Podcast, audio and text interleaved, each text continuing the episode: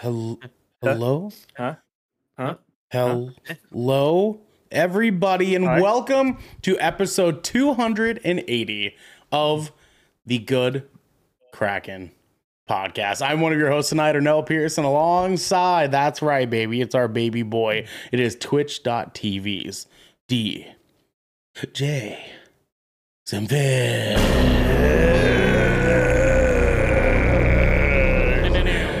DJ, my dude, how are you doing on this fine Tuesday night? And how has Tekken been treating you, my good sir? Dude, I've been doing I've been doing okay, man. Uh fucking Tekken's been great, dude. Me, Coop finally got the game, so I'm about to run some with Coop later on tonight. uh our baby boy Coop. Uh Mhm. he's me and him were uh DMing each other this morning. Um Hell and yeah. talking about the game. It is it, and it's like it's like everything we've we've ever wanted, bro. Like it's it is the best Tekken to date, dude. And I oh, can't like big words, man. I'm, I'm, I'm sure we're gonna be hearing more about that uh, come your uh, your little conversation later on, my Yeah, good sir. yeah, but yeah, uh, um. I'm glad I'm glad it's been treating you well, though. I know that you've been waiting for it for a hot fucking minute. You've been talking about it for a while.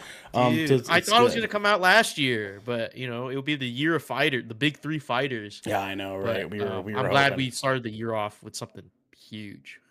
Kind of end things off the right way. Well, how's uh how's school and shit going this week, my good sir?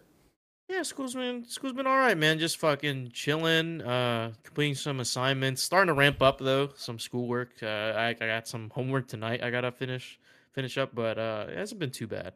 Uh, Okay, too bad. okay, yeah, I see you. I see you, good sir. Uh, that is very good to know, DJ. It is also very good to know that we have ah the snack king himself, our hell, fire, and brimstone. It is Garrick Bartholomew.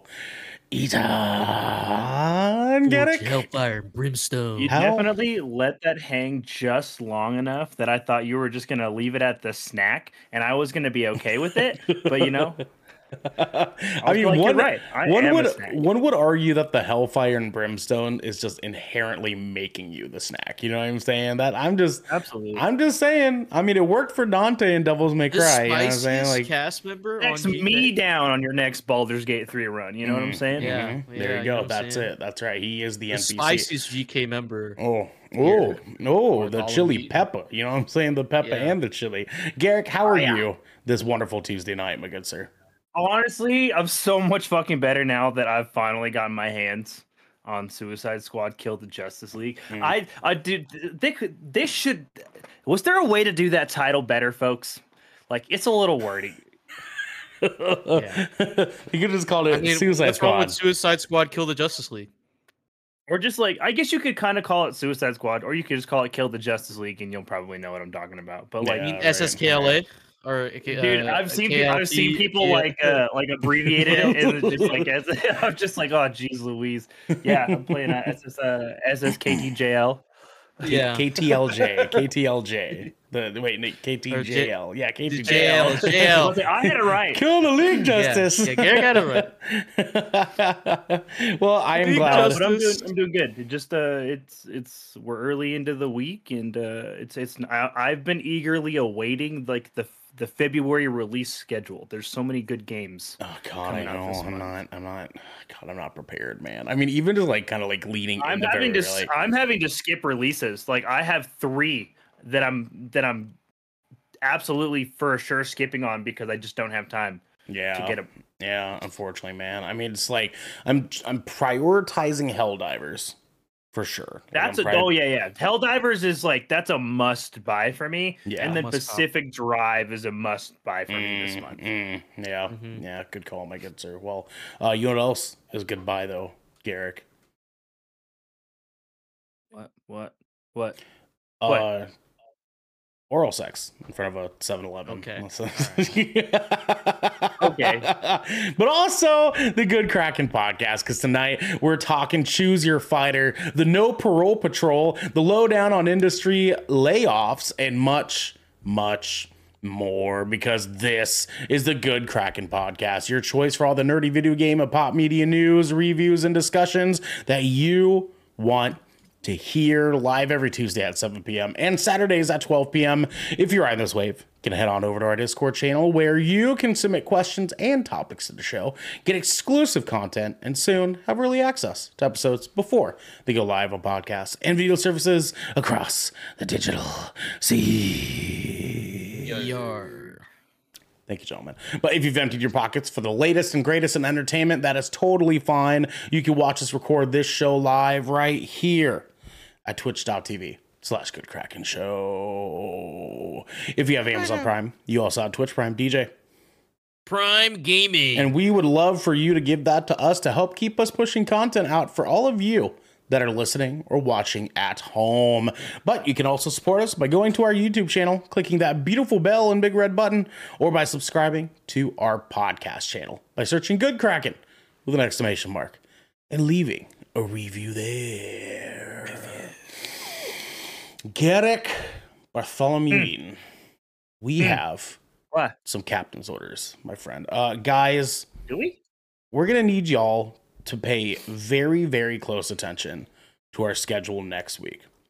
Uh, Very because close. because Very next close. week, starting on good old February fifth, Monday, February fifth. That's right.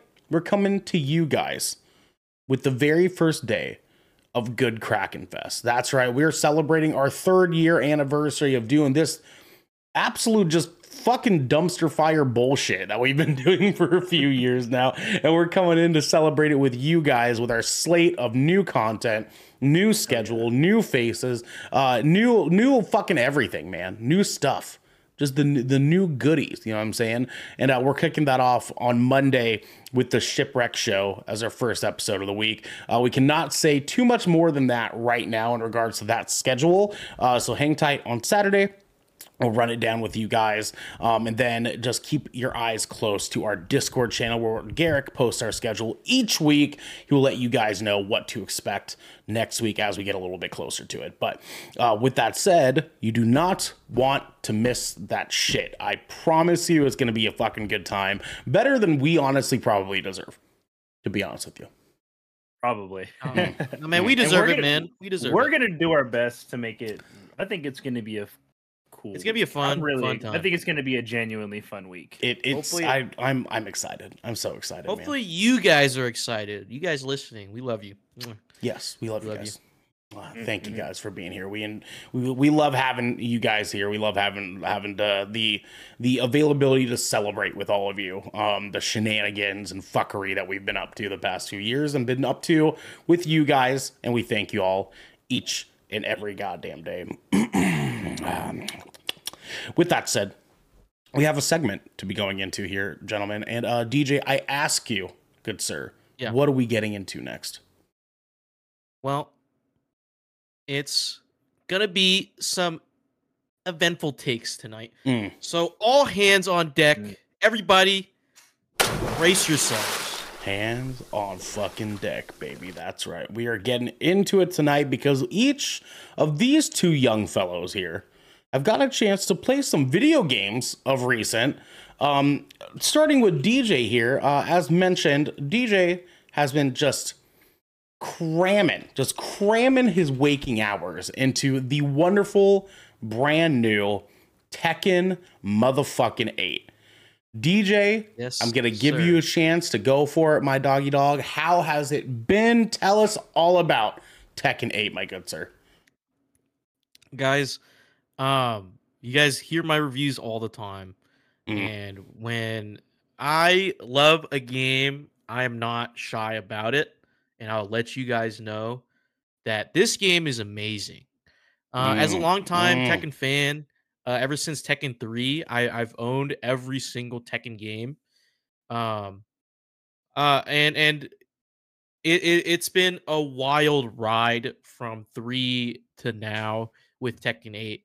Um, this is not only the best Tekken game to date, but I argue it is the best fighting game to date. Oh Um, wow. Wow. it is on par. some- It's on par and maybe even better in some aspects than Street Fighter 6 so far. Wow. Um, I and I truly believe that. Um, not clock, that I have man. any Goddamn. bias.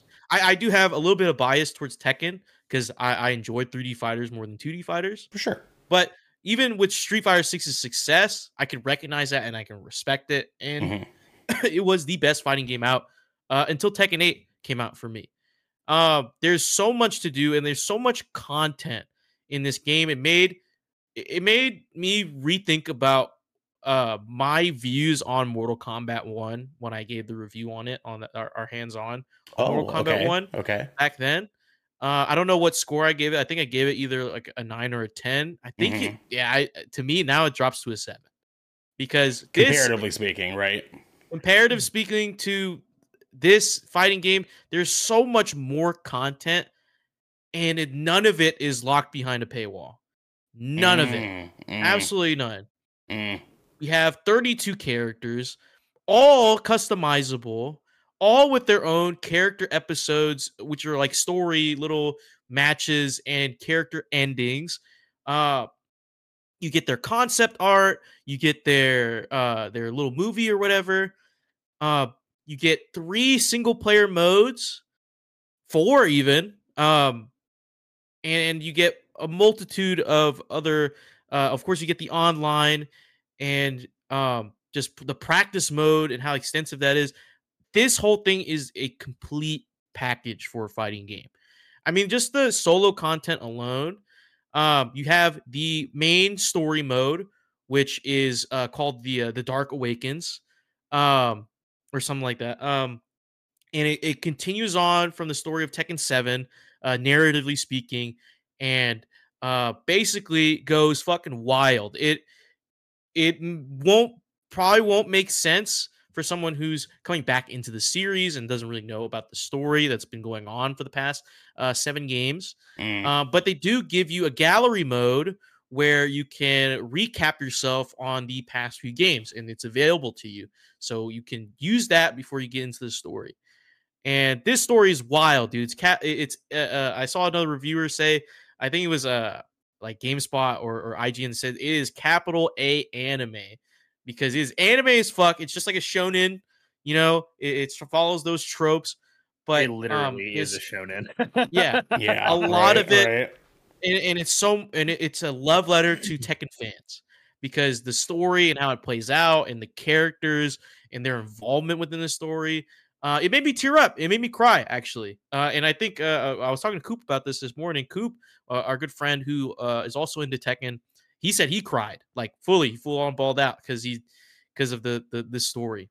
And it is it is really good. It is super good, and um, I, I just can't like I, I've seen people on Twitter like finishing the story. They're like, "Oh my god, this is the best Tekken story to date." Uh, last Okay. uh, Tekken Seven story was like it was a weird telling of it. It was like through the eyes of a journalist into the world of Tekken, which uh, some people like, some people didn't like. But I think this one is universally just really good. Just the presentation of it is super, super good. Super sound. Like there's the, the nice music. There's like a little tournament arc within it. There's different modes inside the story mode. Actually, without spoiling too much, there's different ways to play the game. Uh, uh, or now if you remember Tekken Force mode in Tekken 3, there is a Yes. Tekken Force mode homage in the campaign. Oh, okay. Yeah. Okay. All right. So, um, also, uh, Tekken 8 introduces special style, which is the basically the modern controls from Street Fighter 6. But instead of just like like minimizing the control scheme, it's uh, or it actually super minimizes it into like one to two button presses. So you can and it's a toggle. It's uh, uh L1 or left left bumper Yeah. on controller. And basically there's a menu that pops up and you and you can do it for every character and and if you're doing it all you can also do it online and people can see it as the menu pop up uh, using special style and you can just basically do kind of easy combos with characters that you might not really like to play so you don't have to learn each character Mm. that you don't really want to play you can just turn on special style and have a blast with the campaign i did actually most of the campaign on special style um and it was fun it was still a fun experience i get a taste of what these characters can do without having to learn a whole move list um the story concludes pretty well and then the the second story uh, uh um single player mode is called Arcade Quest. You make a little Xbox 360 arcade avatar, and basically it's kind of like Pokemon, where like you you're going into different arcades uh, around this little world, and you're being taught the game. It's like a long tutorial, but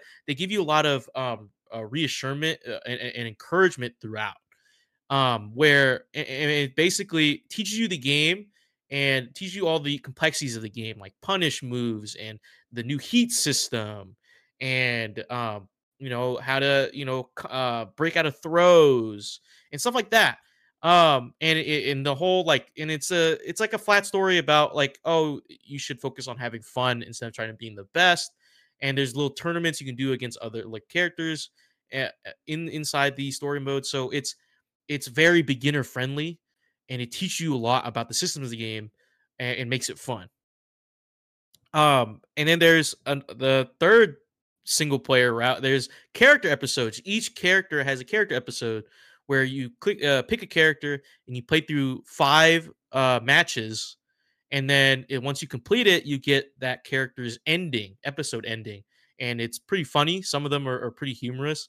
Um, like Kazuya's, he fucking at the end they sh- he shows a, a, massive shoe collection because a, a callback to the Tekken One in the manual in the user manual. It's it, it uh, showcases the characters and their hobbies, and Kazuya's hobby was collecting sneakers. So it's like it's like more more fan service for the fans. And and then Very if you want to play regular like arcade battle, you can do that too. You can play like through eight matches, just like in like an arcade would. And uh, you know, you'll fight against a, a a, big bad guy at the end, and then you know that's it. It's this and it, it's and that's just the single player modes for a fighting game. Yeah, um, right, right. Like we haven't talked about online. We haven't talked about uh, Tekken Ball, which is back from Tekken 3. Mm-hmm. Tekken Ball is a full fledged mode, uh, and it's fun. It's still fun, and you can also play Tekken Ball online, so you can also beat your friends up with a volleyball. Um, there's also uh, the Tekken Fight Lounge, which acts like the battle hub in Street Fighter 6, where you can like uh, walk around with your friends. And what's cool is there you go into this area with arcade machines and there's this there's a section where you can do group battles. So uh, there's like an arcade machine lined up like back to back here. I can walk and access this this side of the arcade machine, and a buddy can go on the other side, and we match right then and there. Yeah, which is super cool. Yeah, and we did that uh, uh, on the on the on the um, splash damage. Yeah, it was, it was so rad, dude. It was so rad. Next to each other.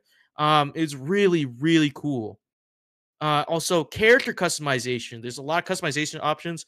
You can tell uh, some of the Soulcalibur uh, uh, people who worked on Soulcalibur had a hand in the customization for this game because um, there's just it's an extensive list. I've seen so many things on Twitter and TikTok of these crazy character customization, making them into characters from other IPs, which and they look pretty convincing. Um, the online works really well. Uh, it can be kind of spotty with some people who are on Wi-Fi, but that's kind of just you know the thing with fighting games. But the rollback netcode seems to be really well. When it works, it fucking works. It's responsive as fuck. Me and Ernell were playing on like 130 ms, and it felt buttery smooth, mm-hmm. like the whole time. No drops, no nothing. Um, the game does have some crashing issues. Uh, I've run into a few. Um, but I think it's just like between systems, and it might just be me. Uh, but uh, be aware that there there is some crash systems. Maybe make sure to update your drivers and shit like that. Yes. But this game has so much, so much customization as well. Uh, there's also the jukebox mode, which they they brought back from Tekken 7, where uh, you have access to the entire library of all the Tekken games and the all their original soundtracks, and you can customize it to where you can uh, create uh, up to three playlists and choose what songs play on what stages. And uh, also, um, whenever someone's about to win, like let's say if you're you're two rounds up in the set, right? Uh, some maps, uh, some stages have a climax, uh, a climax uh, section where you can have a different song for the climax version. So, like you know, if you're uh, if you want to customize that too, or you can just put the whole thing on shuffle. Um, you know, of all the fucking soundtracks, it, it is so so much content here. And I, I get the game is seventy dollars, but for seventy dollars still, you are getting so much game. You're getting so much fucking game uh, for a fighting game. And I know fighting games don't really get game of the year, but this is my game of the year so far. Oh, This is my hey, game of the fucking year. hey, okay, okay, all right, doggy dog. I see ya. Already. Well, Mister Game Yeah. of the Year, I'm sure that we have some questions for you. Uh, if if if I may, kind of feel this off here. Um, so you mentioned that this game has so far made you really kind of like reconsider your thoughts on Mortal Kombat and Street Fighter from last year. Um, Mm-hmm. obviously, that means that for you, this game sort of gives you exactly what you're looking for out of a fighting game. But does it give you more than you were looking for out of Tekken 8? I mean, obviously you had some expectations, but do you feel that it like really, really fully exceeded those, or did it just meet everything that you needed it to meet? I think it, it met everything that I, I I wanted to meet and did more. Okay. Um, okay. Like, for example, this is the the first kind of Tekken that I actually dived dove into learning like the internal language of the game, like or if in terms of fighting games in general, like plus frames and and tech grabs and shit like that. Mm-hmm. You know, I've never learned that for Tekken. I just been strictly button mashing, but but this game makes it so approachable to make me understand, oh, that's how I'm supposed to play. That's how I'm supposed to move. And even there's even stuff within the practice tool that will help you. So there, there- there's frame data you can have displayed. Uh, you can set up the practice however you want. You can focus on just punishment training, which is a toggle. You can like toggle in the menu and you can just focus on punishing. Um, there's also uh, like learning how to get up and like there's also combo challenges. Uh, each character has 11 or 12 combo challenges that you can do and you can practice over and over again. Okay. and uh and you you get like you know you can go down the list like each combo challenge gets harder and harder of course but you start learning it that way and learning uh that character's kind of move set uh, and there's a replay system. Um every match you play online i believe if it's against a human yes every match you play online uh it gets sent into your replays and you can go into the replay list and watch your replay and it will actually pause and give you a tooltip on what you should have done oh, that's in really this cool. situation. That's really so really cool. let's say if you hit a launcher and you launched a character in the air but you didn't do a combo it'll actually pause and show oh this is the this is one of the optimum combos you could have done in this situation while you have that character in the air and what's even crazier is you can jump in to the replay and play out the replay like what you can should take have control- been and Yeah, you can take control of that character within the replay and do the combo that they listed. So you can practice that and uh, like you can use that as a tool for you to practice um to optimize your game. Uh and and and I think that's super sick. That- It's never been done before. You can never like it's I, this is the only fighting game that's been so innovative with that. Like like I don't think you guys understand like you can jump into your replays. You can actually play it out. As long as the other character i- i- is, played by a human, it will actually just like copy their moves and you can just uh do the combo over or like do a different combo instead. Right. Right. Um which is Hmm. crazy. Um and then also uh within the replay I think uh you can watch it, you can favorite it. Uh and it, it'll like like I said, it'll show you like the the optimum combos. Uh, or you can take control of I think the the other character. So the you can take control of them and then sh- Oh. and see what they could have done better as well. No, if they could have punished okay. you on this or punish you on this move and, and stuff like that. Uh, it's really sick. There's also uh ghost super ghost battle uh, that I forgot to mention. Also a single player mode. So uh, you unlock this after completing chapter three of Arcade Quest, I think. Okay. So basically, uh, every character that you play and every character that's being played, uh, there's a ghost of it. And so a ghost is kind of like a computer ran version of your character that you've played. So um basically it, it saves that it saves all your moves and mannerisms so that you can challenge uh like the CPU basically of yourself. Mm. Um so super ghost battles you can battle your own ghosts in the mode so you it can learn your moves and mannerisms so you you can um practice against yourself and see what tendencies you have and and try to fix them as well and it, it, it's learning in real time as you're fighting it.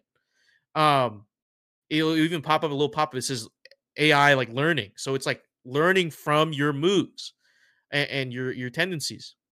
You can also battle cpu ghosts other people's ghosts. So let's say if you got you got you got your ass beat you can download that player's ghost uh and you can just practice against that ghost without that person without having that person be online for you to rematch um, Okay. I can, okay. and any of your friends, I if you have any friends, you can download their ghosts. So when they're offline, you can just start practicing against their ghosts and learning their moves and mannerisms without having to be online and present for it. Um, which is also really sick. Um, I I, I think it, it- this this game is is just incredible. Um, any other questions? For I- my rating. I think you cover you covered all the bases for me so far, man. Garrick, what about you? Uh, yeah. My only real question was like, do they have any intention of like doing like a continued development on this, or they'll uh, like will they expand the roster, or is this like a game released as a product? Um, they're gonna work on the game for for the time. Like they're they're gonna continue updating the game. Uh, like uh, I think uh, I I follow Harada on Twitter, and he's like, yeah, we haven't stopped working. Like we have not stopped working. We're working on like patches and fixes for the servers, and and you know nerfing or buffing characters. Um, there's also four characters coming out this year, so they do like a little seasonal thing. So the first character they revealed, uh, I think last week yeah uh like a season pass so um there there'll be a new character coming i think in feb in, in this month uh this coming month and uh and then uh the next one in the spring and then the fall and then winter um Okay. Okay. All right. Fuck yeah, dude. Uh, you, uh, it- it- they haven't said anything about that harada said something about uh, on twitter he's they haven't looked at guest characters yet so i'm assuming the these first four well they revealed the first one he's a returning character eddie gordo he's a capoeira fighter um so they re- released the first one but they haven't revealed the other three yet so i'm assuming they might the other three might be returning characters or new characters so we don't know yet um but uh haven't they haven't uh said anything about guest characters yeah which is was the draw of tekken 7 they had noctis geese howard from uh king fighters and uh um negan from the walking dead series Yeah, that's right. I forgot Um, about that. Yeah so uh, all stuff like that Respect it, man. Respect it, dude. Well, DJ, it is uh it is cool to see this game unfold. I'm glad that you're as hyped as you are about it. I've been wanting to spend some time as I was telling you before uh before stream. I've been itching to fucking play, but unfortunately I've been like so busy getting ready for next week that like I haven't got a chance to. But I'm excited, dude. Like when we played for Splash Damage last week, it was genuinely, genuinely such a fun time playing a fighting Yeah. game.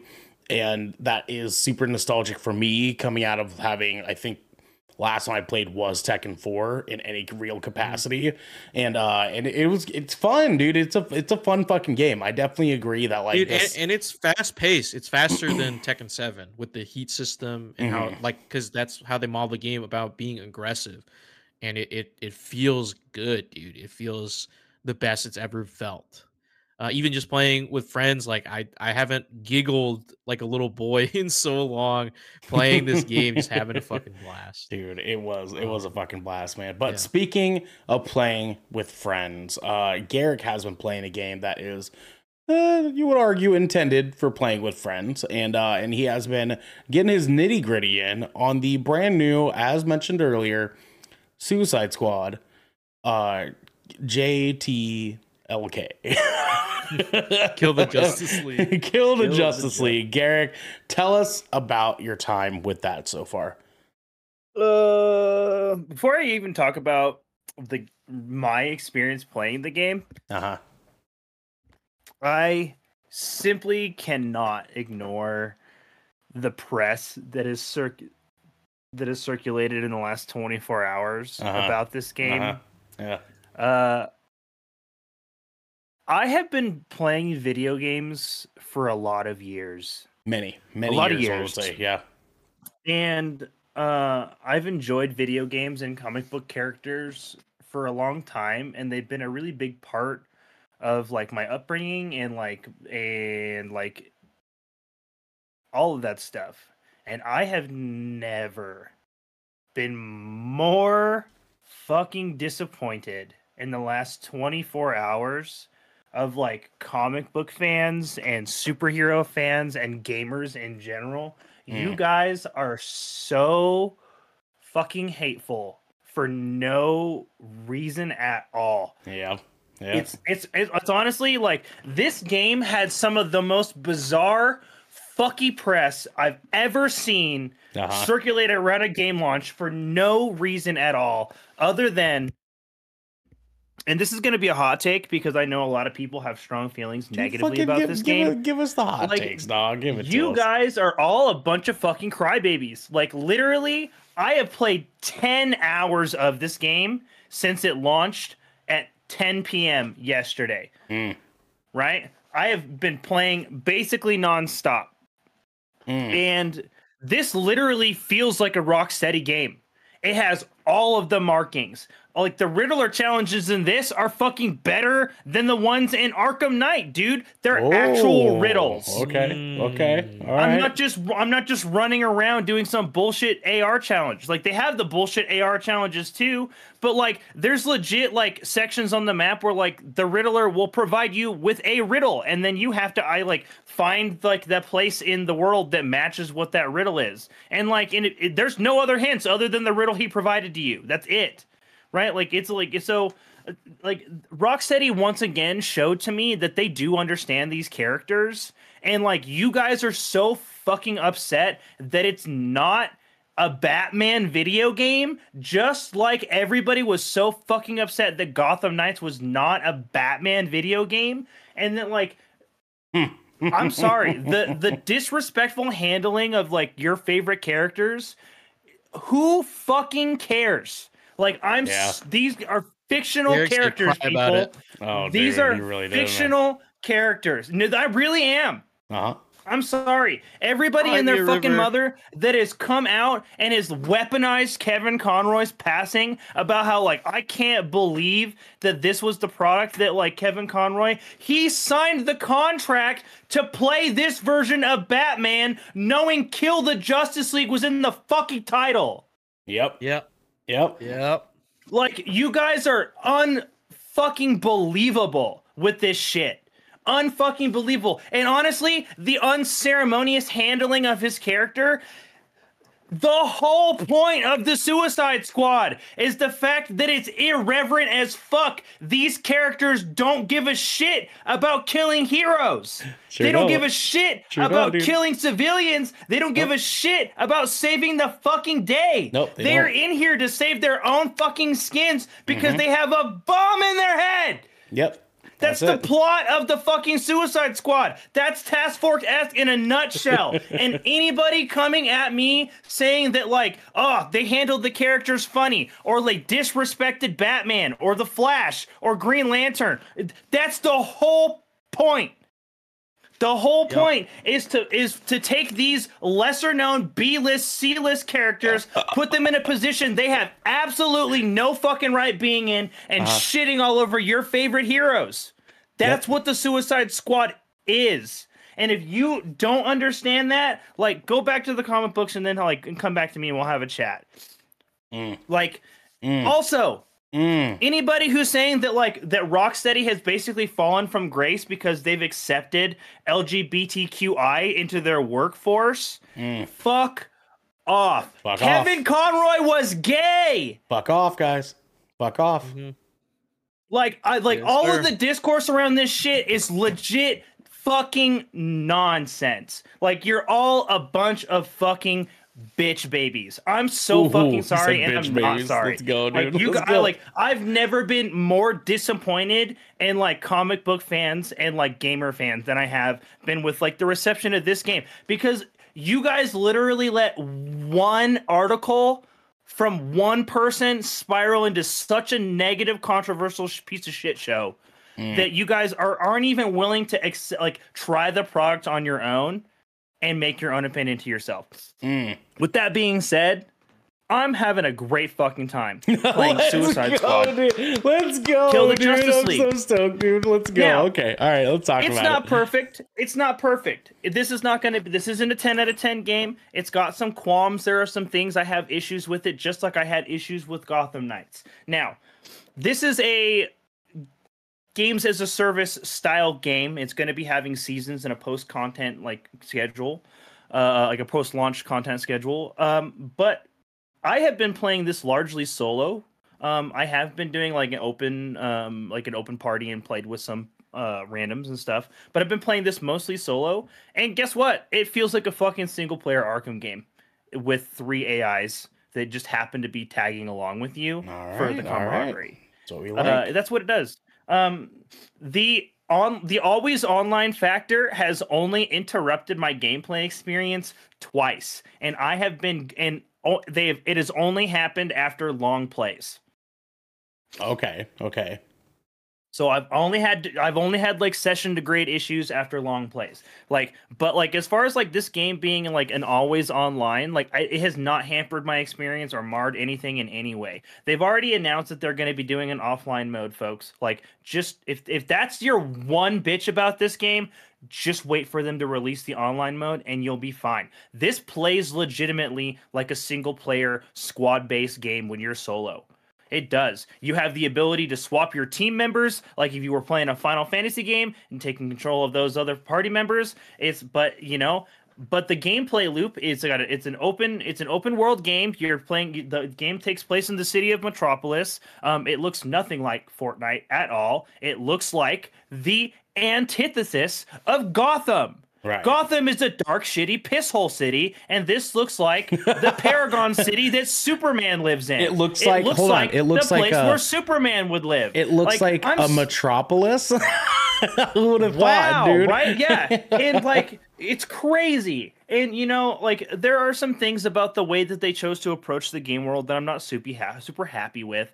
Um, it's said it does feel a little soupy. Soupy Uh, it does it does fall into that like there's not a, enough going on in the world for it to feel alive sometimes it falls into that rut Mm. on occasion Okay. uh, but okay. there's plenty to do while you're out in the world but this is a combat focused looter shooter folks right with a very good comic book story uh, narrative wrapped around it so let's get into the gameplay. You take place. You you take control of one of the four members of the Suicide Squad, and uh, you are trying to kill the Justice League. That's literally you are literally doing exactly what the title says. Um, and all around while you're doing this, you are exploring uh, Metropolis and fighting all sorts of uh, uh, of Brainiac's minions. You know, like you're you're fighting tanks. You're you're destroying alien howitzers on rooftops. You're uh, and then you're and you're taking on side missions from your your Task Force X- uh, support. You know, villains that have also been conscripted by Amanda Waller. Um, you know, from anyone to Poison Ivy to Gizmo to uh, the Toy Maker. You know, like you've got all these support characters and, and the Penguin that kind of serve as like your like your your base of operations. Uh, the the gameplay loop actually reminds me of a very interesting mix of Division Two and Anthem. Oh, I like it. Okay. Yeah. Um. And so, and, and for better or worse in both of those comparisons. Sure, Um. yeah, so, like, you know how? So when you're out in the open world of Anthem and Division 2, you know how like you would just kind of happen on things like that just happened very organically in the world, but they weren't Yeah. necessarily events that triggered. They were just static things that you would just interact with. Or Yeah. like you'd be walking from point A to point B in Division and there would be like an enemy patrol and you would just fight that enemy patrol and then move on. That's most of your combat encounters that happen outside of missions in this game. Okay. Um, Hmm. That's interesting. right yeah so that's kind of like that's kind of like the long and short of it. Like eh, you're like and you're given you're getting like you're getting bonus rewards and experiences for uh stopping uh you know, off the beaten path and making sure you're destroying that howitzer on the roof or that tank on the rooftop. Or uh you know if you're seeing uh like a hibernation chamber that's like for brainiac's minions you're going through and just you're destroying that like and you're that that's providing you with like resource materials to go back and craft and you know uh and like you also like static loot like actual loot drops. And you have um and that kind of brings us to like our loot pool. So you have like a first a primary weapon secondary weapon melee grenade shield mod and a traversal. Uh, there's two other things I haven't unlocked yet, despite the fact that I'm 10 hours in. I'm a little shocked. Um, so I don't know what those quite are. But like that bakes up your basic loadout. Thank God this game launches with 12 loadouts. Every live service Oh, looter shooter God, should Jesus launch with loadouts. Thank you. Rocksteady, for launching your game with loadouts. So you, uh, you, there are no recosts to like you are you you are literally able to go through and like adjust your your loadout on the fly as long as you're not actively in combat you can finish an encounter swap out your weapons go to your talent tree just edit them you don't even have to you don't even have to re- refund the point and respend it you literally just hit the edit button and move it Oh, okay. and then and then Wow. and then you're like, all right, I didn't really like that skill. I'm just gonna try this one now. Bing bang boom. Let's just see how it does. Say you get it. It's like say you've been running like an SMG build, uh, on you right, and like, but that SMG is kind of out of date for you, or you don't really like it, or you happen to just get a web a new weapon you really want to try, but it's a sniper rifle and you're not set up for sniper rifles. You equip that sniper rifle. You just go to your talents. Uh, I'm maining Captain Boomerang. He has like a range or a ranger sort of play style, uh, sniper sort of play style you can lean into. okay. Um, so like I just adjusted my talents to kind of match that play style. Um, and you know, and then it's, it's so it made it really fun and engaging to just swap your loadout on the fly to be able to like take on different things because different enemies do kind of have uh, like they have different patterns and stuff. Like the snipers, you can't melee them. Like if you approach a sniper from melee range, like it, that bitch is gonna phase out and teleport away from you and just continue to snipe you. Um, Oh, okay. The game also has like uh, an active shield system. So uh, and it's it's based in lore even. Um, so like in most games like Destiny, when your shield drops, right, you have like a delay period, and then that shield will then start to recharge. Yes, Uh, right. Not in Suicide Squad. If your shield is depleted, you have to actively replenish it by stealing it from the enemy. And it's Hmm, because okay. Amanda Waller says, fuck you. You got to work for your shit. Hiding behind cover means you're wasting my time. So if you're not actively fucking up the enemy and stealing your shield, that's it. You're dead. So like she literally says, if you're in the fight or you're not, or you're or you're toast. Like none of this, none of this cover shooter shit around here. That's pretty cool. I like that. Okay. Yeah. And so like they they at least give you a lore reason as to why your shield doesn't regenerate. It's because Amanda Waller's an asshole and she doesn't really care if you're having a bad time. Uh, and so you're actively like in the way you like stagger the enemies is like they have different like weak points um if you sh- like you've got like your typical head um like i'm sure you've seen like some of the gameplay clips like the the enemies will have like a purple like brainiac pimple blister like weak point that you can target Yeah. um, and then like your typical grunts and stuff, like to be able to access their shield and steal it from them, you actually shoot their legs. And so like, and then we'll stagger them, and then you go in and you melee them and you steal that shield, and it will replenish a portion uh, of your shield. And all the the all the while you're doing this in a very very very chaotic combat setting. Like okay. holy shit you are constantly moving constantly doing um each character has like their own traversal mechanic and the and their traversal mechanic is used in combat. Like this is not just something you're going to use to get from point A to point B. It is like an active part of your character's skill set and arsenal in the combat setting and it makes each character feel so fucking unique.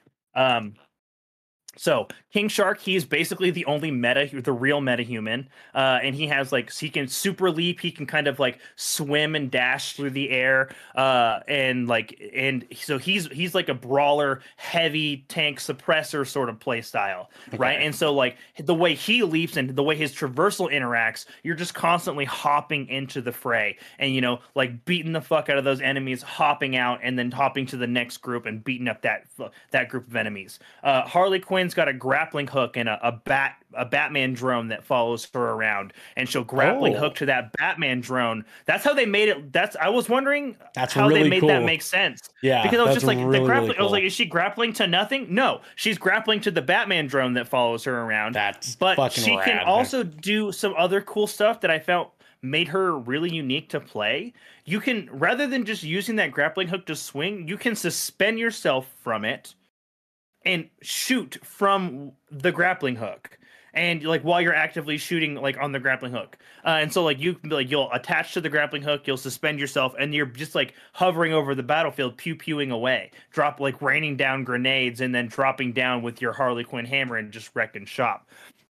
Uh, captain boomerang has access to a version of the speed force via a like uh, like a manipulator gauntlet essentially. And okay. like you throw your gauntlet and you like literally speed force your ass to it. And like it's a it, it, functions as like a short range teleporter. And you can have like a super you have like a super speed dash that lasts like x amount of seconds seconds after uh you've like dashed. And like the way his stuff is like because the boomerang curves so like it's really easy to throw your boomerang and get behind an enemy shield on a rooftop and just like start wrecking everybody's shop. And then you throw your boomerang through back through the shield and get back on the other side and start start supporting your enemy like your allies from another rooftop with your sniper rifle or getting up close with your shotgun and just hit and run play style. And you know and then you've got Deadshot who has a jetpack who can literally just hover above the battlefield and like and, and manipulate and like have a three 360 like sniper scope range.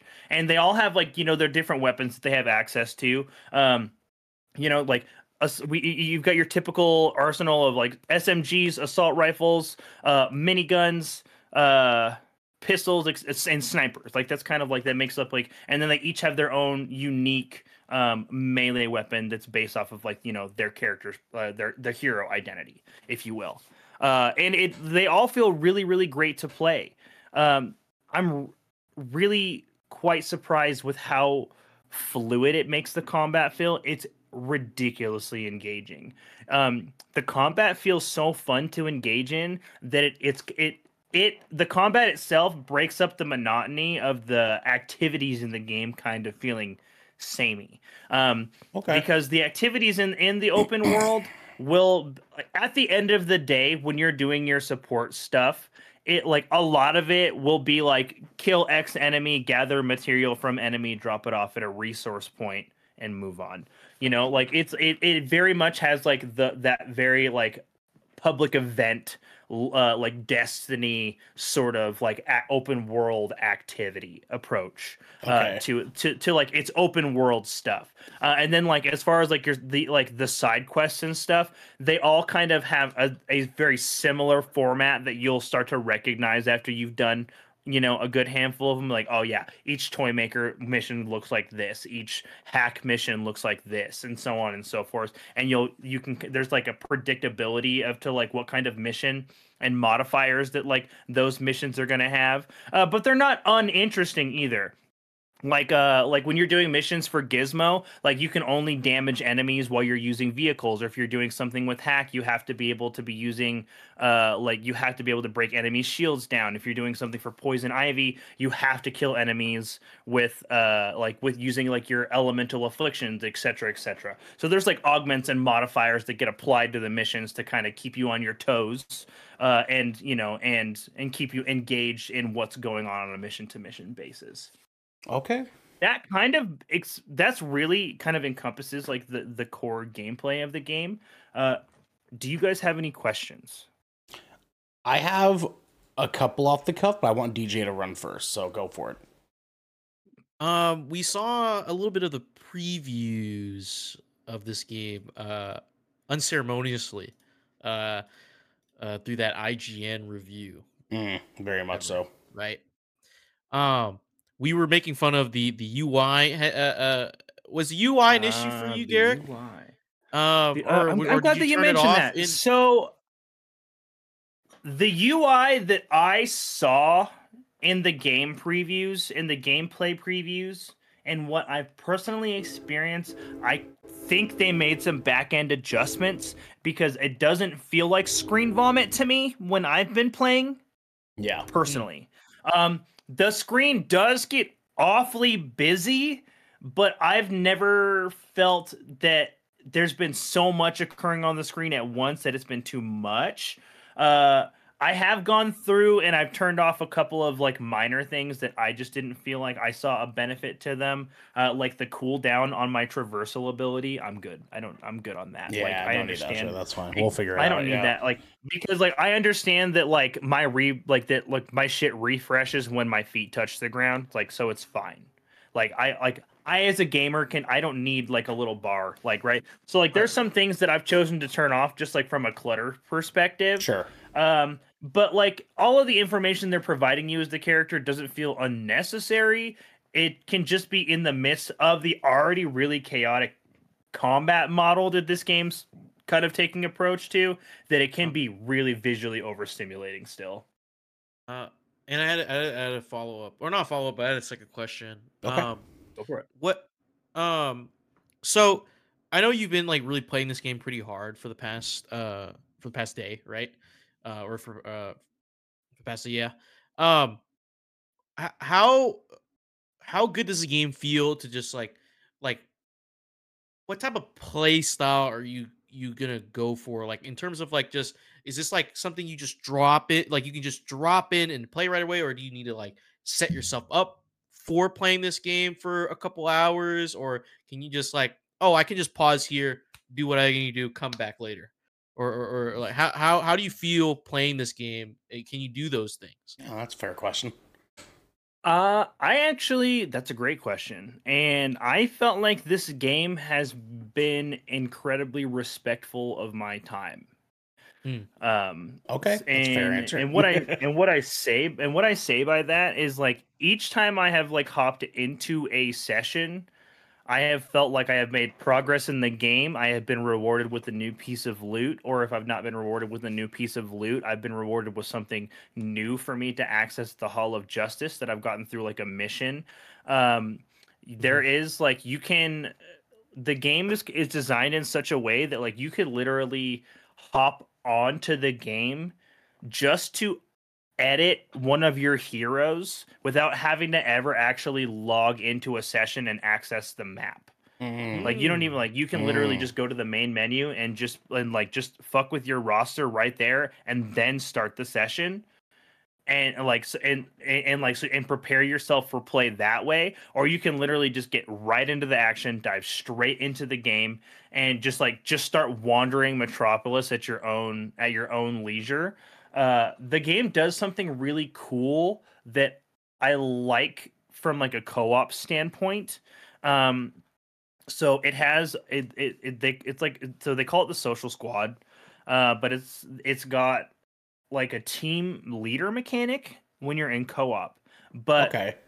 you know how like traditionally speaking when you join like these looter shooter type games or these large party squad session types games it's just the party mm, host who's in charge of the session the session Yeah. Right.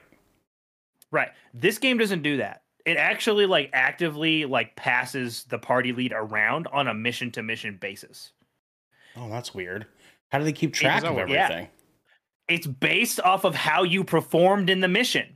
So, whoever got Mm. like the most kills and did like the best in that mission becomes the squad leader and then you get to choose the next activity for your group. oh so that everybody gets like some semblance of player freedom and player control. You don't like what that player is going to choose? Drop out of the session. No harm, no foul. You'll literally just go back to a single player pressure like session right where you were at.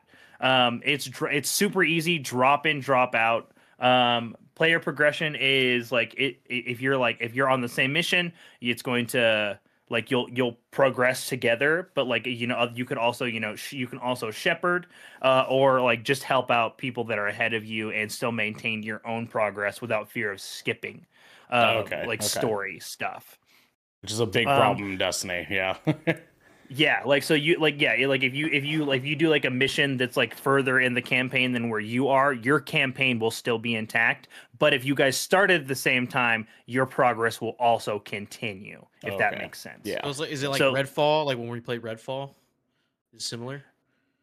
Um, no, because Redfall Redfall operated in a way where like it, it where like you only only the host progression stayed and you had to Oh, yeah, completely yeah, yeah. redo like that stuff. Mm. Like this like so if you like so like as an example, if we started like day one, mission one, my progress and your progress, DJ would just carry on. Yeah. But if like. I hopped out of the session and like, you know, we had just beat the boss, the first boss, but you kept playing, you know, and I joined you a few hours later and you're on the second boss, I can still beat the second boss on my own game because you have passed me.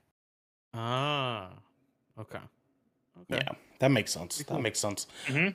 Uh, so Garrick, my question for you, and I want to make this quick because we got to wrap things up here. But um, obviously, when we talk about live service games, there is the pretty ongoing uh just understanding that a live service game really the the big bulk of the content the juicy stuff if you will is the end game content the campaign sort of like acts as a vehicle for you to get to the max level or the cap um, in order for you to then be able to play the end game content in a way that will not make you suffer um, each time that you try to jump into an activity.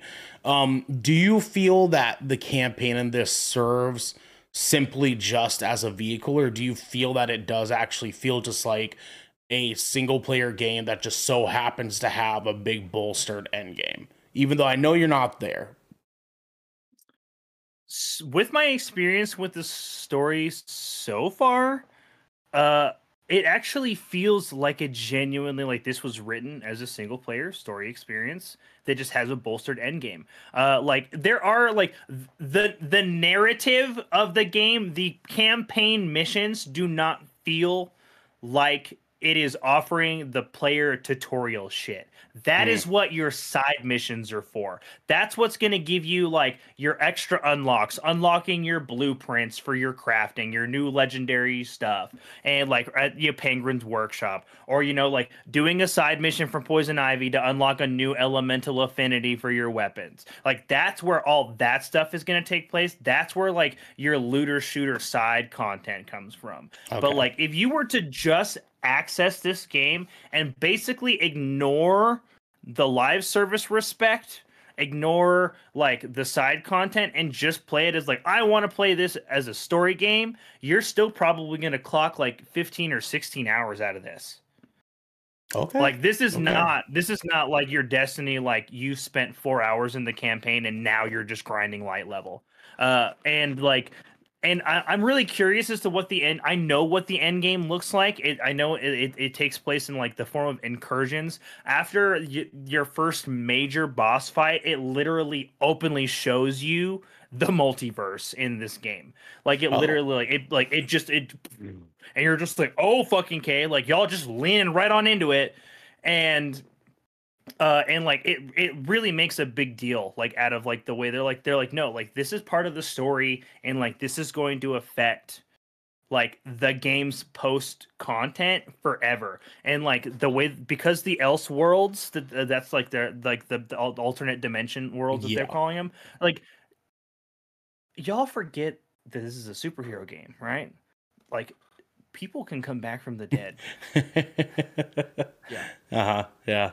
Yeah. right like especially when die. they've already when they've already acknowledged that like this is a multiversal setting right and that they're tapping into like versions of characters that like we do know and love and others we're not familiar with right like that's really exciting to me as like from like a from like an end game content and like they've already got like raids and stuff that they're planning they have like incursions which are like dungeons set up like they have an end game loop planned uh unlike you know some other like live service games of the last decade that didn't really have that set up in Mm. place at launch. Mm. Like they're they they're primed and ready to go. Like they've they've they've already announced like their first DLC character, which will be free to all players.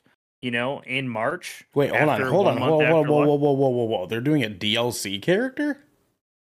Oh, Yeah, they yeah, man. What? They have they have announced they have announced their first their first additional uh, character roster in the form of the Joker, uh, but it is not Arkhamverse Joker. It is an Oh, okay. Elseworld Joker because they th- because this is Rocksteady's Arkhamverse and Mark Hamill's Joker is dead. Like they've Mhm. already acknowledged that Done. he's dead. Yeah, right. Right. So this is not this is not that Joker. It's voiced by a different voice actor. He's got a different personality, different like different like take with like uh different relationship with these characters. And they've already like we we've already got Katana lined up, Killer Croc. Like they have like they're adding th- they're going to be adding to the roster down the road. Like they have people set up to join the Suicide Squad. They've already like they're really they like they they want this to be a successful live service game. And Rocksteady, I'm hoping it's successful enough that Rocksteady gets to like bring to light like you know their their their their plan that they have for this game because I think after going like live with this, this is one of the most well polished, optimized looter shooters I've played in a long time. The gameplay Wow. is so like no frame drops. Like literally, there's not even any like there's not even any like like it like performance settings on the PlayStation 5. You just boot the bitch up and it plays. Hmm. Okay. 60 Okay, FPS as is. Looks great, crisp, ridiculously far view distance. You can like all the things. Like it literally like this feels like a next gen game. It's so well optimized. I've like like I said, I've only had two two interruptions in like my gameplay experience where I got trapped on a loading screen after like playing for 4 hours. and like I had to relaunch the game, right? But I had played for 4 hours at that point. Like it, it was maybe it was time for me to take a break anyways, right? And so like most people like that's not like most people don't session for 4 hours at a time. That's like on average. Uh so I don't know. I have this this game is is starting off the way that Avengers should have started. I like the way that sounds because Avengers, I good. really, really, really, really liked the gameplay of like the actual combat and like what you're doing. But and like the campaign honestly was fucking phenomenal. I really love the campaign of the Avengers game. But it was that end game stuff, man. That end game that end game shit was what got me, and that's why I asked the my question that I did. But um y- you make me you make me feel better about it. Uh but before we leave this conversation, Gary, I have one important question to ask you. Do they do they call him Nanaue? Do they call him Nanaue? or do they call him King They haven't called him. They have not called him Damn it. Nanaue yet. Damn it. I don't know. Damn They've. it. I don't, and I don't know. I don't know why. I don't know if they, they like most of the time they just refer to him as Shark, like literally just Shark. Sure. Uh, okay. uh, allow it. but yeah, but and so I don't know. Oh, dude, some of the customization options are really cool in the suits. By the way, like I just had to touch touch on that really quick. Mm, Like you mm. can kind of make your own your squad member like feel kind of like your squad member. Like there's like color swatches and like you can kind of like adjust the, like like everything, and it, it it feels really good. Like dude, you can get uh like you can get King Shark with like a fucking pierced fin. It's Oh, sick that's rad. That's super rad. it's it's fucking it's rad. Anyways, uh, but like no, like it's yeah, they have not they have not called him Nanaue yet, and I'm curious to see if they will call him Nanaue. But I they have they have acknowledged outright that he is a demigod on more than one occasion so far. Okay, sick. That's that. At, at least that. At least that. I'll take. Literally, like they they introduce him, he's just like I'm the son of a god. Do they do they kind of make him like relatively similar to like like King Shark and like the Suicide Squad? Like, is he kind of like low IQ, like Neanderthal behavior? Like, is he like? No. Oh, okay, okay. Motherfucker likes to read. He's just he's a lot more like think Drax, but like smart. Hmm. And Hmm. that's kind of what King Shark is like in this Not game. hard to do, but yeah. okay. Yeah. And right, and so like, but he's like he's very literal, very super intelligent. Like all the characters feel really good. Like like Deadshot is just like like so fucking out to save his own skin.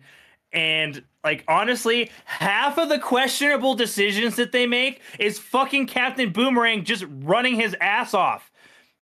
Dude, he literally like like you know the the controversy around like the their approach to like how they treated Poison Ivy. Right, right, right. That was literally Captain Boomerang just doing whatever that he wasn't even consulting the team. He just did some fuck all shit on his own and was just like, "Oops."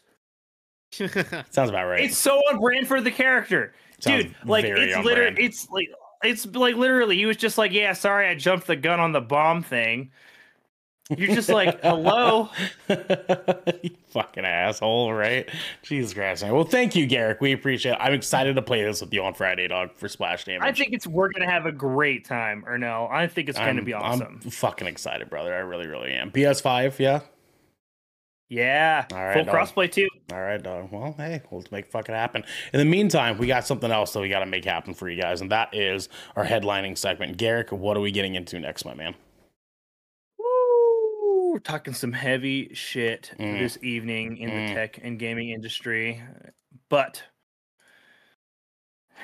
it's gonna be some it's gonna be some intense stuff. So you better protect your neck because we're headed to the gallows. The yellow gentlemen, so yeah. when we talk heavy, anxious and chat. Hello, anxious. Hello. We hope you've been good. back, Anxious. Haven't seen in a while. Welcome back. Welcome back.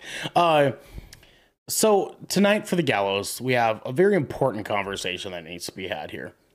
Uh, of recent, we found that, or found out and heard some news that Microsoft, amongst many, many others, but Microsoft specifically, um, is going through another round of layoffs.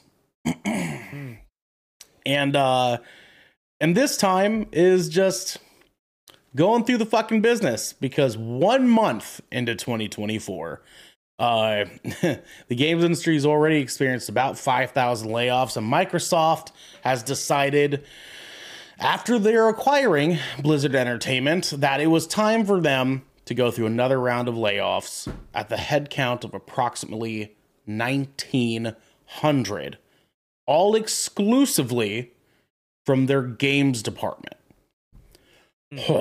um so we're gonna get a chance to talk a little bit about our feelings towards this uh what we think is the reason for this um and what we feel this means for the games industry as a whole. Um microsoft being arguably the biggest biggest biggest fucking company in games um deciding to lay off such a massive amount of people um right after having had one of the biggest acquisitions in video video game history arguably the biggest acquisition in video game history. Um and then deciding to lay off so many workers that they just purchased um i'm sure leaves a very sour taste in all of our mouths um especially regarding our excitement for the acquisition and like what that was what that was supposed to mean in the games industry. And now we have to be sitting here having this talk about well what does this fucking mean? That they acquired these these fucking development studios and and and now they're just deciding to fucking let half of the fucking workers of those studios go? It's just fucking insane to me. So DJ I want to send it full force to you going off DJ why do you think this happened and where do you think this is leading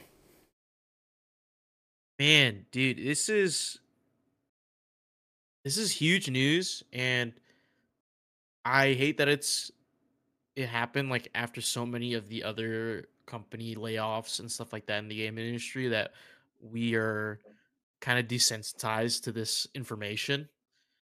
But I can't stress enough how how much like 5,000 people being laid off is. it's a fucking lot man it's a lot It's a lot. it's a lot dude and um well you said like 1900 was part of the gaming was uh, not part of- 19, of 1900 was was ex, is exclusive what microsoft is doing so uh-huh oh, almost more than The a tech quarter industry as a whole is at twenty five thousand layoffs. Yeah. Yeah. Almost a That- quarter of the video games industry layoffs have been from Yeah. this one that Microsoft's about to do. Yeah, and it's most of it's is Blizzard, right? Or all of it is is it is it all of it Blizzard? A or most? large, large chunk of it is Blizzard. Another chunk of it, wa- um, it was like some smaller dev teams and like marketing, and also teams their their and, like- physical games division. yeah, like their physical yeah, games their physical games. games Mhm. division. Yeah, because we were we were talking about me and Garrick were talking about that when when the news broke uh uh regarding the physical game stuff, like how we're moving to digital. Like we've been moving to digital, but I think that that that sets the nail in the coffin. Like damn, like we will Yeah, never, if Microsoft is not preparing for this that shift, again. then the then the rest of the tech industry will shortly follow. Like it's an Mhm. it's Yeah. an inevitability. Um, and yeah, Yeah, dude, Blizzard is in has been in kind of this rough area for the past year. Um Overwatch 2, this thing with Diablo 4, even though Diablo 4 sold well, just handling the game after post launch was left a lot of people sour, you know Mm. and uh Overwatch 2 has been like I, I swear every time Overwatch 2 pops up on my TikTok for you page, it's about someone in like notable in the Overwatch 2 community that's complaining about changes that they're making. Every time. And it's not like I'm looking for these, like I'm not searching for oh, like do people have a problem with Overwatch 2? It's Like this is like the most viral stuff that hits my for you page and hits my feeds. Like the these changes and at this point like uh i i commend people for sticking with overwatch 2 but i i, I honest i i can't imagine playing uh overwatch 2 or overwatch in general today at all Yeah, Um, right, right. and so I guess that's why most of these layoffs are at Blizzard uh, for the things that I mentioned. Um, I mean it. It's hard because no one should really lose their job for that, you know, because you know we talk about like executive decisions and you know these people are just working towards that goal and if that goal fails it's kind of on their ass um it it sucks um and I I I think i speak for all of us that we we hate seeing this Yeah, that's a um, bummer, man. it kind of makes us it kind of makes us sick uh seeing news break almost every every two days another company's laying off Yeah, just about, uh, a, a large amount in the game industry and it's and for microsoft to do it at such a high volume i i'm curious as to what they're trying to do uh moving forward with blizzard because most of it's blizzard right? I wonder if this is this might be the the the kind of beginning of the end for blizzard Mm. entertainment Mm. you know this is like the catalyst for this the fall of The- blizzard the I mean, beginning of the end for Blizzard Entertainment started about a decade ago. I mean, yeah, but I- I think- This is a I think we're- I mean, yeah. blizzard entertainment like they bounce back like they, they've popped back and forth you know what i mean like in relevancy and and also just being in good faith with the consumer you know for the in the in the past decade you know what i'm saying? Like they, they Yeah, bounced right. back back and forth um but it was never i don't think it was ever this bad or or at least it's never been this like well covered for them. Like they've never been so like hard in the spotlight for so long you know what i mean? Like I, I well i mean i i can't say you know i i i i wasn't really like on the internet you know when when blizzard was at its heyday you know what i'm saying? Like i just know overwatch went pretty big for them and then you know i know they have they have world of warcraft uh and diablo right? Um and they had that thing with call of duty and destiny for a little bit um with activision. Um yeah i i, I just think everyone's just like tired of blizzard and it's it, it they're in a weird state like being uh, like getting in with activision and then like you know falling out with that and and now with microsoft it's like they've been such in a in a weird state of like conflict for the past like few years um, that it, it's hard to picture them trying to do anything else with this company. You know, like what what do you do from here? What do you make? Like, what IPs do they have planned? You know, all I see is just making Overwatch 2 great again and trying to keep Diablo 4 afloat. Um, because those have been the last like two big releases they've been talking about. Oh, Yeah. dude, yeah, Um, and when like, and even they, like, even that, like, like, it hasn't been working out for them. With like, which makes you wonder, like, you guys are laying off all these people, like, who are going to be working on like these trouble games? Yeah. Yeah, no, that's fair. It's fair. Um, it's it's it's tough too because like I I've been kind of keeping my ear close to this, and Garrick can attest to this. I've been ranting about this for the better part of about a year. Um, but the the tech industry is so. Firstly, I've been I've been ranting about this very um impending crash, economic crash that's supposed to be happening. Um, and they've been pushing it and pushing it, and pushing it, do whatever they can in the United States. And uh they've they've done pretty well with trying to, you know, keep it from popping. Because for anyone that doesn't know, just very brief economic lesson for anyone that doesn't understand the shit. Uh there's some real fucked up shit hap that happened with the economy coming out of the pandemic that very few people were ready for. In the case of the tech industry specifically, um, I don't know if you guys heard about that bank that got shut down in Silicon Valley. Um, most yeah. of most of this is happening because of that, um, and and how a lot of these Glad you brought companies and businesses like never actually really bounce back from that. So like the what what very long story short terms here, like the bank people were you know working from home the pandemic happened businesses were working from home businesses were coming up with ideas all this other shit. Uh, people were getting their you know covid checks you know just slinging those bitches out. A lot of businesses were trying to get um, loans to start up their businesses. In the course of the pandemic when we started realizing wow working from home is actually a reasonable thing that you can fucking do these days businesses were asking for loans left and fucking right. When the pandemic lifted and the bank is like hey we need some of this money back or now these other businesses are needing their money back the numbers weren't adding up correctly and again, that is just the most lamest terms, layman's terms way that I can explain this without kind of like going into a full on fucking rant. But uh, the numbers didn't add up right. And effectively, this bank in Silicon Valley that pretty much funds all the tech businesses that we know about in the United States uh, suddenly doesn't have enough money to pay people back. And so they have to shut down. They have to shut down. The fe- the Federal Reserve doesn't have enough money to fucking save them. So they say, well, you know, sorry, like the most that we can do is work this out with tariffs. Again, not going to dive into that. Um, there is a massive, massive, massive economic fucking disaster that's happening in the tech industry.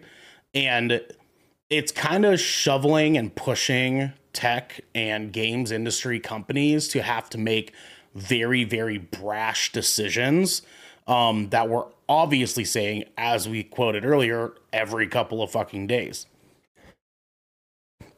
And now we're in a position where we have to watch friends and uh you know family members and people that we you know see on the internet and people that we have gotten to know online um watch them potentially lose their fucking jobs because like these companies are in a very precarious position. And instead of i don't know bobby kotick before retiring um giving up one of his fucking yachts uh we instead are going to lose 1900 employees that work for blizzard. Um and that's the kind of fucking world that we live in unfortunately uh where these fucking rich ass pieces of shit refuse to just not be as rich. You know what i mean? Like that's all we're asking Yeah. for. That's all we're asking here for. You know what i'm saying? Like just just maybe just maybe maybe maybe pay your employees pay your workers. like maybe pay your fucking workers a little bit better. You know what I'm saying? I mean, like we like this. This is this like. There's so many people that try to argue this shit. It's like, well, economically they pay the workers more, then there's gonna be an inflation within a company and all this other bullshit. And we've seen this. There's like a guy in fucking Seattle who owns a like ad company who purposely keeps his wage ex- like pretty much exactly a hundred thousand dollars a year. Refuses to make any more than that. As his company grows, as his his income grows, he gives his income to his employees, and he's happy. And he's just fucking fine. And he still makes great money, enjoys what he's fucking doing. His employees are happy. His turnover rate's like two fucking percent. It's insane what happens when the rich don't decide to just keep getting fucking richer. Um, so yeah, we have a volatile tech economy. Uh, we have a bunch of stingy fucking rich people. We have workers that are not getting paid well enough, especially for the amount of fucking crunch they have to do. And we hear about that shit every five days All rather than two days. day. Um, it's it's just in in fucking sane to think that I'm sure at some point or another, every single one of us loved the idea of being a game developer of some kind. Right? Every oh, single one of us like, God damn, it would be dope as shit to work in the games industry, right? And now we're seeing this, and we have to watch our, our friends and folks that do work in the game industry be like, nah, dude, you don't want this. you don't want this, dude. And we're just kind of like, yo, you're right, fool. Like, I'm sorry, man. Like, because this is fucking crazy. And what this means as far as like Microsoft moving forward, what this means for the games industry moving forward, I can't tell you. Um, it's hard to really fucking say because we don't know where the end of this could potentially be after another year, two years. I mean, like we have a whole fucking presidential campaign that's going on right now. Like things are fucking wild in this country currently. Who the fuck knows where it's going to go? Which is why I tossed the ball to you, Garrick, my good sir. Um, obviously we talked about why this is currently happening. I want to ask you, good sir, um, what where do you see this turning out? Let's just say, for example, this turns out for the better in a year, and now we're like, all right, let's start hiring games people. Uh, that track, where do you see that going? And then where do you see on the opposite side if that does not happen? Where are things going to go from there? What what is the best Uh, and worst case scenarios here? Uh, the best case scenario, best case scenario is this stops tomorrow, but it won't. But it won't. That's the best case. That's the Yeah. best case scenario. Yeah, But unfortunately. it, but it won't. Uh, uh, what's crazy about this is like this did not start in the game industry. This like you like we said, this is a tech industry problem, Mhm. and uh, layoffs are contagious. Like you can literally think of this shit as an illness, and like the, the it, it's going to continue for as long as it is socially acceptable for these these developers to do this. And what I say by socially acceptable, I mean like these motherfuckers are legit being rewarded. The companies, the companies are being rewarded Mm. for laying off their employees, Mm. and you're just like you. You're, and you might think to yourself, "What do you mean by that?" And that doesn't really make sense. Like Hey- their hey, workforce Garrick, is getting smaller. What what do you mean by that? I mean that these fucking companies are getting legit stock incentives to lay off their fucking Mm. people. That's what I'm Mm. saying. Like it's and it, it- Mm. Wall Street is literally saying, "Hey, like if we can bring everything in the tech industry down across the board, everybody gets an additional 5%. Mm. How do you guys like that?" Mm. And all of these companies go, 5% looks real good on the books for us. Let's Yeah, make it does. happen. What do we Mhm. have to do? And then we start to see this cascading effect of of layoffs. And what happens with these cascading effects of layoffs is they literally cause more. So we like do not be disillusioned by the fact that like this took place at the beginning of the year. It took place at the beginning of the year because this is when Microsoft wanted it to happen. This was a planned layoff, folks. These are not spontaneous. This is not something that's just coming out of the like coming out of the war. It's spontaneous for the employees that it is suddenly impacting, mm. but the individuals that are coming up with these business plans, this business acumen, like these plans forward, have been planning this for some time now because these layoffs started at the be- at the end of 2022 when COVID funds started to run out. But like right now, like if if like let's reel it in, right? Let's let's let's mm. let's, let's scope it in just a little bit, right? Yep, reeling it in, baby. Let's if we go. were to if we were to look at this throwing out the other 20,000 individuals and the rest of the tech industry that have been affected. Mm-hmm. And we just look at this from the thing that we know and love, the games. Yes. We should be worried.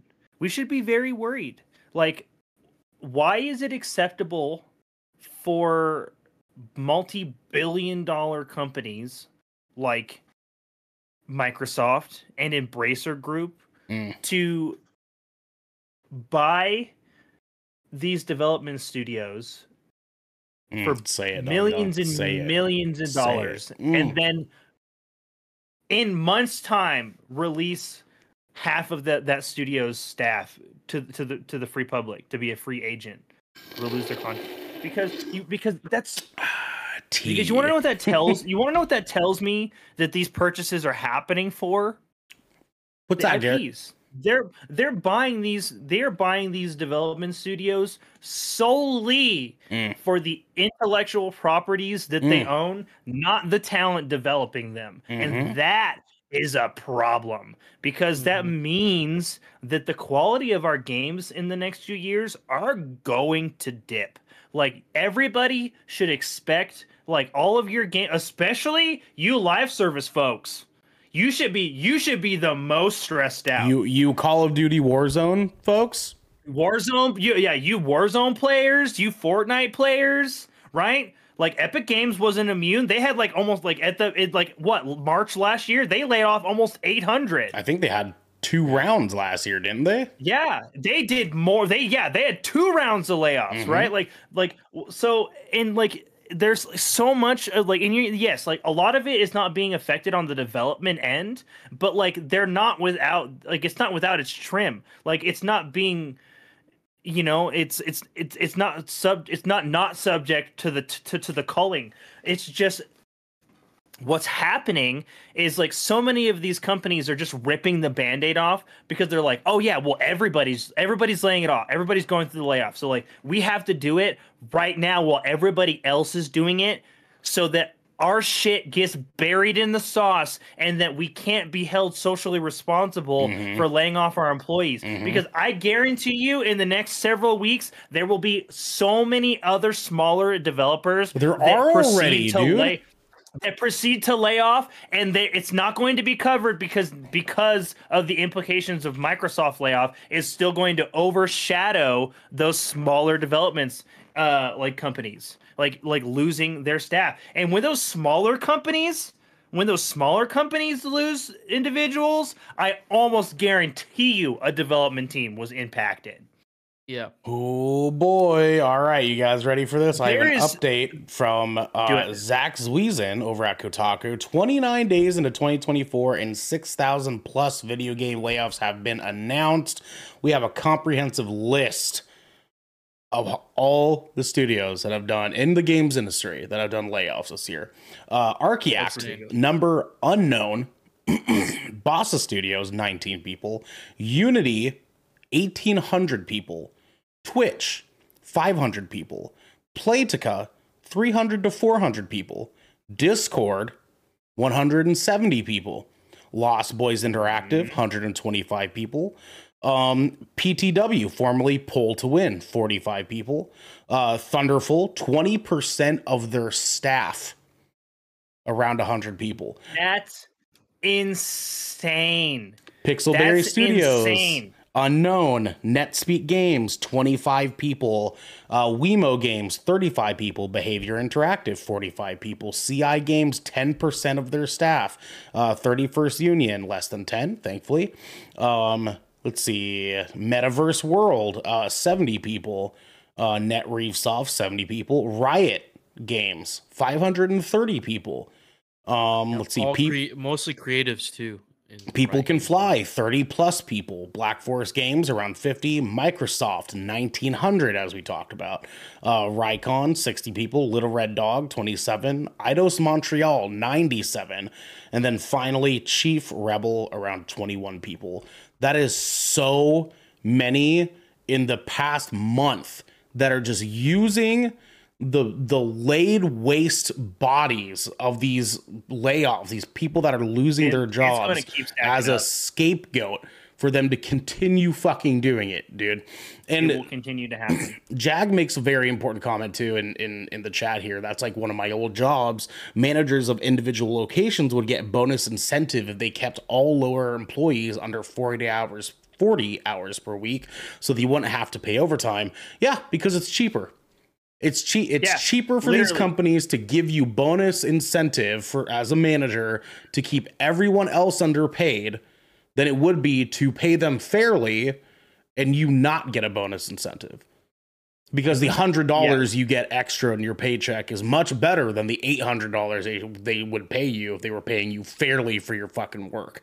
Uh, and it's Absolutely. it's just it's a bummer because like this is just insane dude and you're right. Like we should like we as gamers should be worried. I had a conversation with someone on facebook um i think it was last night where a ho- homeboy of mine um uh kid named brandon uh Li- Illisense, portland band check them out. They're really really good. Um he put out a he put out a post and he said um you know like what's what's been what's been up with like games lately? Like the the the price of games have have gone up. Like what where was i when games went from $60 to $70 i thought that was just agreed upon. And i went into the comments i was like yeah dude i mean like it's totally fair for you to have your grievances towards the price of games going up. I was like but but let me reframe your way of thinking about this is that games are prices are increasing because the demand for how much time and energy it takes to make these They're games expensive to develop. is is more. It's more. I mean we don't you don't get god of wars for fucking cheap. You don't get spider-man 2 is for fucking cheap. You know what i mean? Like like if that was the case then we'd have them all over the goddamn place. But these games cost a lot of time a lot of money a lot of energy in order for us to get them and to be able to play them so yeah they're going to naturally increase in price and we should feel good about that because we're paying for these developers to create the games that we know and love and want to continue to support via the franchise or the IP that we enjoy as fans of these different video games. And someone went into my replies of this little comment that I made in this thread and said, "You know I think? I think fuck them. Let we should just steal games anyways." And I was like, No. that's an interesting take. And although I, I I appreciate the candor of one trying to say down with big business, you know, like sure, fine, edgy rebel kid, do your fucking thing, my good sir. I say to you, be your little edgy self, all you want. Um, I think you're a dickhead. and uh and for those of you at home that might agree uh i'm sorry i'm sorry to say to break this news to you um there's more people involved than just the rich dickheads that are running these companies um and when you're voting with your wallet that money gets taken from your wallet and it gets put into the pockets of many many a people. Many many a people that create that game that you're spending your time your love your energy into experiencing and playing.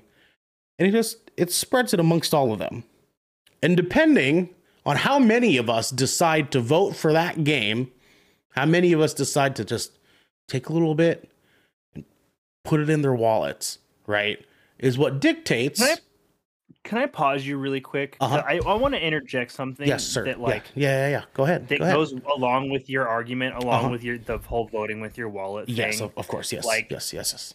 if you are one of the people that come to me or come to any of us and you say but the devs already got their money that's not how this works you are voting for your wallet is not we're not talking about directly giving developers your fucking cash Mm. get ding dongs Mm. we're talking about buying a product because guess what? They're looking at sales numbers, Mhm. and those sales Mhm. numbers directly correlate to whether or not that developer holds their job. Yep. Hold that's what voting with your wallet Yep. really means. We're not talking about giving your $70 directly to a dev. We're talking about giving them a continued career livelihood. That's what so voting with your making the wallet games that you like. They continue Yeah, making so- it because this this Yeah, stuff. So please don't ever don't ever say the devs already got their money to me ever fucking again. You're stupid. well, because like it's it, like it's it's true, but it's such a weak argument because it's also not the way that it's fundamentally Because like it's, it's working because it's there. not what we're talking about. It's not what we're talking about this. exactly, and because- you know it. And and another little fucking lesson for you folks at home that don't understand how this shit fucking works. Video game development works in cycles. Yes, they get paid while they're making the fucking game. We all fucking know that. That's a goddamn given. Half of these fucking people are like they're on a contract and they're contracted to play that game and how that game does and performs sales wise is what dictates whether or not their contract fucking continues. Um for the other Guess half what? of the people You don't buy that game, their contract doesn't get renewed. They don't make games anymore. It's as simple as that. And for the other half of the people that are actually full on employees of that company, you really, really think that they're not going to do this shit to them when the numbers don't add up the way they do? Because five years ago, we we saw a whole bolsterous amount of fucking layoffs that were fucking happening, and games were selling like fucking hotcakes. You know why it was happening? Because people weren't buying the games the way that they were needing to buy the fucking games.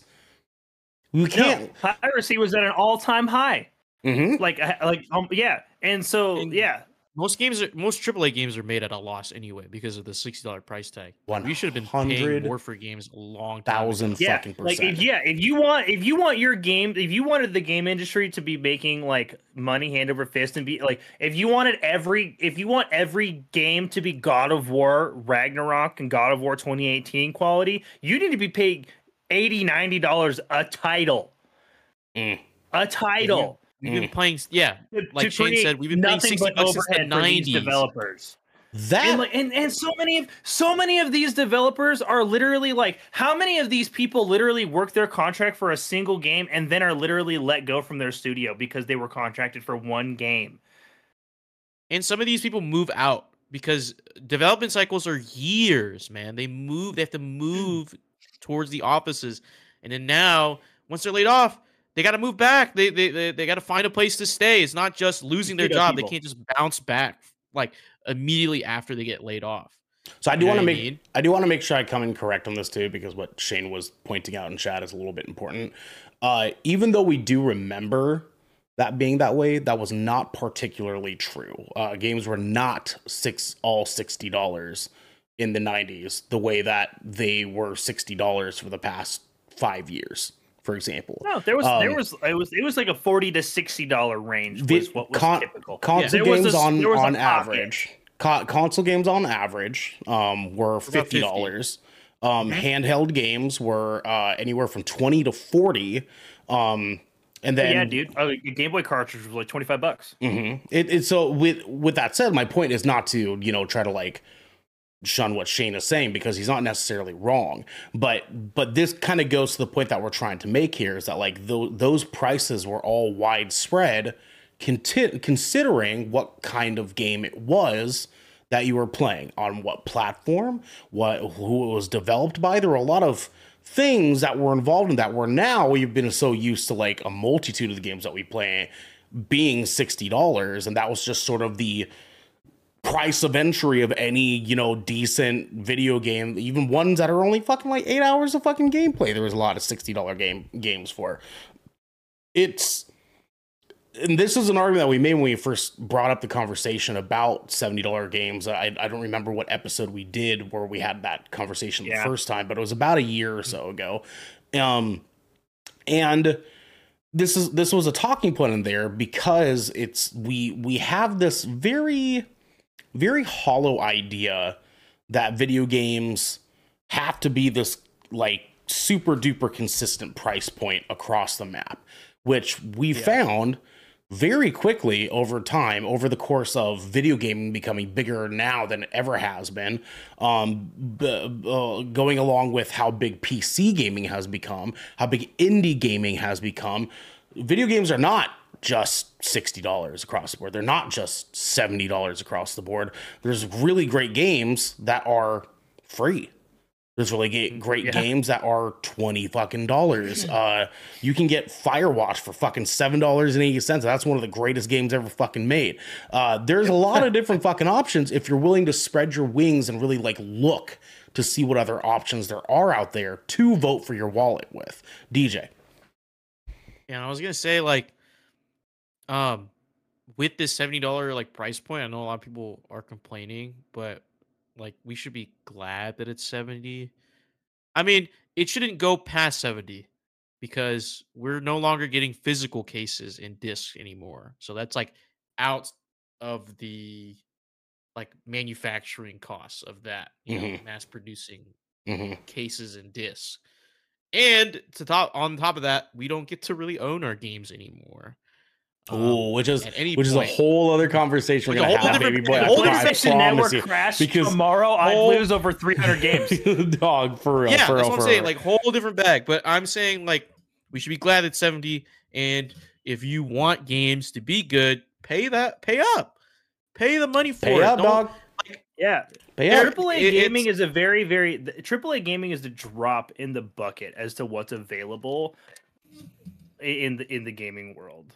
Like voting with your wallet is really important right now. Like we should be supporting like like now more than ever like it would be like the time to consider like really like doing the research on the developers and the publishers that you're choosing to support, right? Like we're like Buy Mhm. Baldur's Gate 3. Yeah, like Mhm. now- Buy like now Gate is 3, the- yeah, absolutely. now is the time now's the time to like to to be like okay like are am i really supporting like ethical development studios right and Mm. like publishers that are like doing doing justice not just to the service the games that i want to play but to to the employees developing and mark and marketing these products like because the marketing teams get hit like first like when it comes to this sort of stuff like they always Yeah. get called out of the tech like space so fast and if it wasn't for like half of those games like half of those those teams like their games wouldn't make anywhere near as much money as they did because marketing is so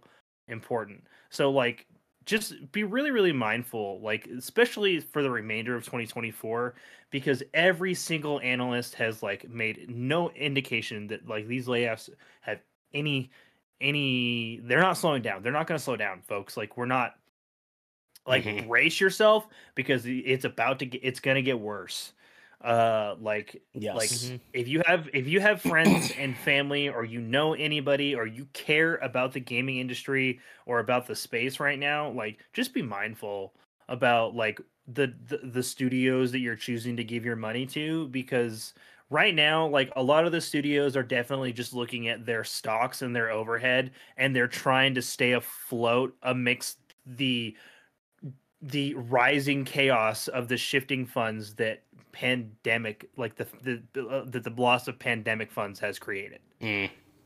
That's for sure, man. Well, boys, we will continue to support in whatever way that we possibly can. We hope that you guys can t- continue to do so as well because we love video games. We love games. We We love, love the games. people that work in games. We love our video game making friends. We love our We love video games, game playing tech. games. Uh, we love everything that video games have to potentially offer because this is shit that we've loved since we were children and we want to continue paying that forward as much as we can. So, guys, please uh, join us in supporting the games industry in any way that you possibly can by buying more video games.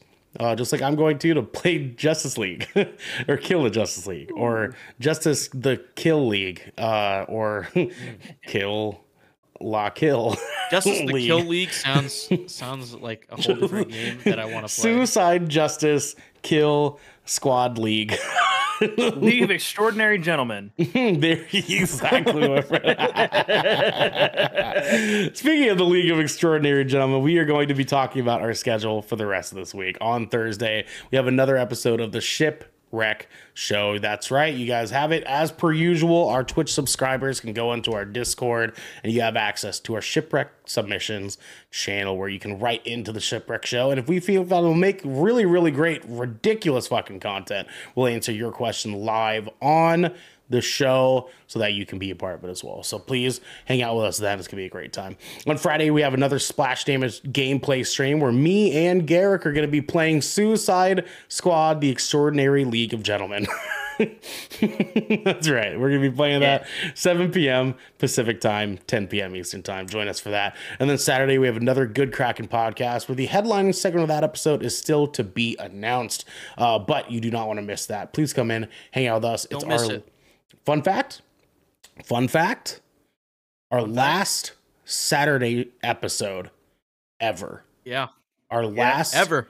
episode of content on a Saturday for the rest of your fucking day. So come Things in, changing. Things are hang out with us for the last for the last Saturday recording that you're going to be able to catch us for. Uh, that'll be this Saturday at 12 p.m. Pacific time, 3 p.m. Eastern time. We will see you guys there. Please, everybody, please let us know uh, what video game companies you want to support, which ones that you do not want to have layoffs for, and uh, let us know what video game companies that uh, you're keeping an eye out for. DJ, what's up? Did we give scores for hands-on today? Well, uh, Garrick hasn't finished I his didn't. yet. I didn't deliberately Oh. just because I'm not. I said the Oh, end yeah. game. Yeah, but DJ, what's your score on Tekken?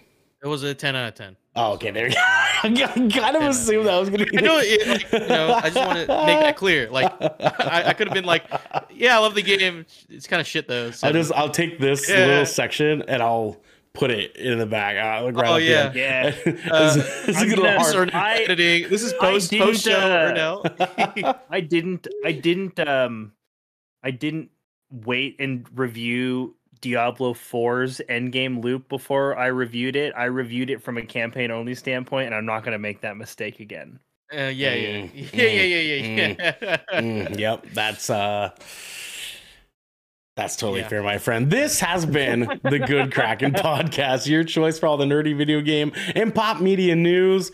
Uh, very good reviews and discussions that you wanted to hear live every Tuesday at 7 p.m. and Saturdays at 12 p.m. right here at twitch.tv slash good kraken show if you enjoy the show you can head on over to our discord channel where you can submit questions and topics to the show get exclusive content and soon have early access episodes before they go live on podcasts and video services across the digital sea Yard. Thank you, gentlemen. Uh, you can also support us by going to our YouTube channel, clicking that beautiful bell and big red button. Oh, excuse me. Or by subscribing Excuse to you. our podcast channel by searching Good Kraken with an exclamation mark and leaving a review there. Review. Review. We have to go, everybody. But until next time, my friends, buy your video games. I'm gonna give him my money. Chickens.